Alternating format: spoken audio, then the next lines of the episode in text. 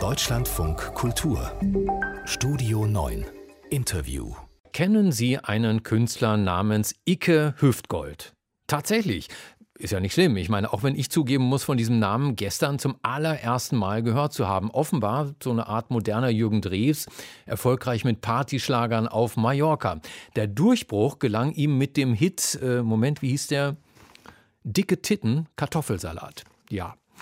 Er kann aber auch ernst. Icke Hüftgold hat einen Dreh abgebrochen für das Sat1-Format Plötzlich arm, plötzlich reich, für das eine wohlhabende Familie kurze Zeit ihr Leben tauscht mit einer armen Familie. Und das muss wohl gründlich schiefgegangen sein. Wie er sagt, die Kinder der armen Familie seien schwer traumatisiert gewesen von häuslicher Gewalt. Ein Dreh wäre somit unethisch gewesen.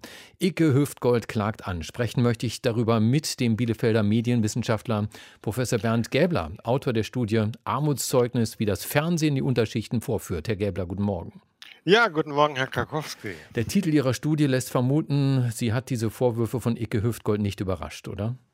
So ist es. Ich bin nicht sehr überrascht davon, äh, dass er einen Dreh abgebrochen hat. Ich glaube, die Vorwürfe sind glaubwürdig, nachvollziehbar. Er beschäftigt sich mit extremen Auswüchsen, die ihm bei diesem Dreh aufgefallen sind. Äh, ich glaube aber, dass man etwas systemischer fragen müsste, was ist in diesen Formaten selbst so angelegt, dass es zu solchen Auswüchsen führt. Helfen Sie doch mal bitte allen, die nicht im Bild ja. sind, weil sie vielleicht nur Arte gucken und nie in die Bildzeitung schauen oder gar seit eins. Was wirft Herr Hüftgold den Fernsehmachern konkret vor? Sie haben es gesagt, es ging um das Format Plötzlich arm, plötzlich reich, ein sogenanntes Sozialexperiment des Senders Sat1. Darin wird gefilmt, wie eine vermeintlich sehr reiche Familie und eine sehr arme Familie für eine Woche lang die Existenz tauschen. Also die Reichen kommen dann in beengte Hausung, wo alles dreckig ist, müssen erstmal putzen, müssen statt ihren Porsche zu fahren, Pfandflaschen zurückbringen und so weiter. Und das kommentieren sie ständig. Und die Armen kommen dann in einen Palast, staunen, sagen, wie großartig das alles ist und so weiter. Das ist die Grundstruktur dieser Sendung. Icke Hüftgold, nennen wir ihn ruhig bei seinem richtigen Namen, denn er tut es ja nicht als Kunstfigur.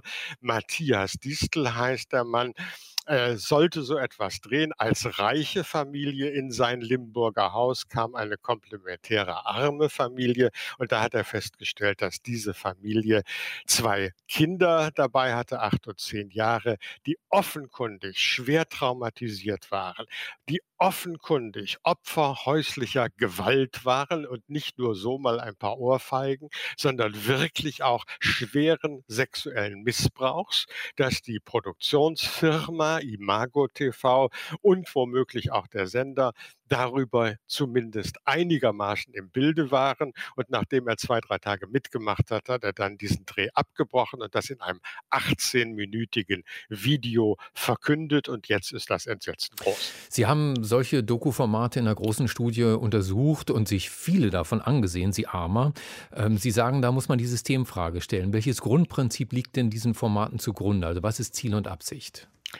Ziel und Absicht ist in der Regel, Menschen, die ganz unten in der Gesellschaft sind, darzustellen und auch vorzuführen.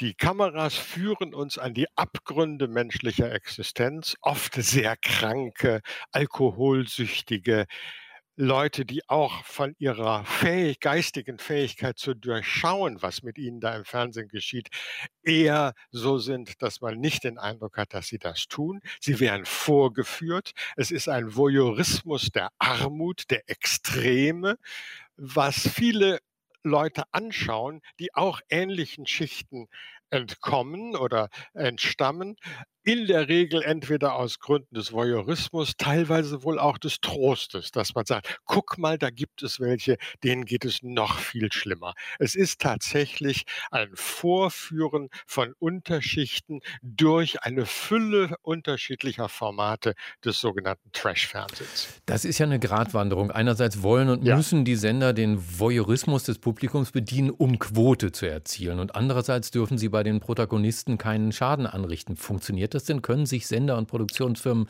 dagegen absichern? Ja, also dieser Icke Hüftgold alias Matthias Distel hat ja gesagt, es ginge ihm um Ethik, Moral und Anstand. Nehmen wir äh, ihm das mal ab, dann gibt es tatsächlich natürlich Grenzen und ich will ja auch nicht alle Formate dieser Art über einen Kamm scheren. Man muss genau hinschauen, wie etwas funktioniert. Das habe ich versucht zu tun und aufzuzeigen, wie oft durch die Kameraarbeit, durch die Provokationen der Redakteure. Also da sagt zum Beispiel ein Protagonist, ja, ich will schon arbeiten, aber nicht für Mindestlohn. Dann wird ihm gesagt, dann sag doch nochmal den einen Satz, ich arbeite nicht für Mindestlohn in die Kamera und dann wird ihm gesagt, dass er ein Faulpelz ist. So funktioniert das oh, Ganze. Mhm. Die Sender und die Produzenten sichern sich ab und es gibt äh, Absicherungen durch Verträge und eine Delegation der Verantwortung, sozusagen eine Kaskade nach unten. Also es sieht etwa so aus, der Sender macht einen Vertrag mit der Produktionsfirma. Die Produktionsfirma muss sagen, das ist alles korrekt gelaufen, wir haben das ordentlich recherchiert, dafür stehen wir gerade. Dann macht die Produktionsfirma einen Vertrag mit den Protagonisten, die bekommen Geld, die werden zum Schweigen verurteilt und müssen bestätigen, dass alles korrekt ist. Wenn jetzt was auffliegt, sagt der Sender, das liegt an der Produktionsfirma. Die Produktionsfirma Firma sagt, so auch jetzt in dem Fall, naja, wir haben da vielleicht nicht gründlich genug hingeguckt, die Protagonisten haben uns nicht alles erzählt, wir konnten das nicht wissen, äh, die haben zwar gesagt, sie würden alles sagen, aber haben es nicht gesagt. Also wird die Verantwortung runterdelegiert und die Kontrolle schaut nie hinter die Kulissen, nie genau in die Verträge. Die Sender sind abgesichert. Herr Gebler, was muss denn jetzt passieren? Ich meine, ähm, Icke Hüftgold hat das jetzt öffentlich gemacht. Jetzt wird mal kurz äh, sich empört, aber die konkreten Folgen sind doch wahrscheinlich minimal. Was muss die Medienaufsicht ja. tun? Die Medienaufsicht tut ab und zu etwas. Ich finde, sie ist im Großen und Ganzen ein zahnloser Tiger. Also sie sorgt manchmal für Jugendschutz. Sie hat zum Beispiel bei Dieter Bohlens DSDS dafür gesorgt, dass schlimme Dinge, also das Einspielen von Geräuschen oder Comics, äh, ausgebügelt wurde. Die achten auch sehr auf Tierschutz. Also wir können alle sicher sein, dass beim Dschungelcamp keiner Kröte irgendwas zu Leid getan wird. Aber sie sind weder willens äh, noch fähig, wirklich in die Tiefe zu schauen, in den heimlichen Plan beim Casting, in die Gestaltung der Verträge.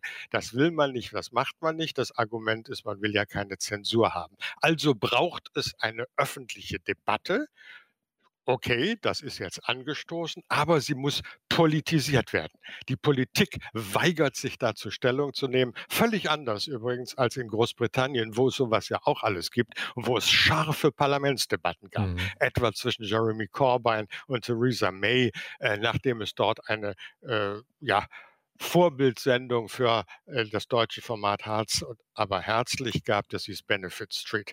Wir brauchen eine politische Debatte, wir brauchen öffentlichen Druck. Verändern wird sich aber nur etwas, wenn die Werbetreibenden darauf anspringen, wenn die sagen, wir wollen sowas nicht mehr. Und wer nochmal richtig mitreden will, sollte sich das komplette Statement anhören oder nachlesen von Icke Hüftgold auf seiner Facebook-Seite. Und ich sage Danke an den Medienwissenschaftler Bernd Gäbler für diese Analyse im Deutschlandfunk Kultur. Herr Gäbler, vielen Dank. Ich danke.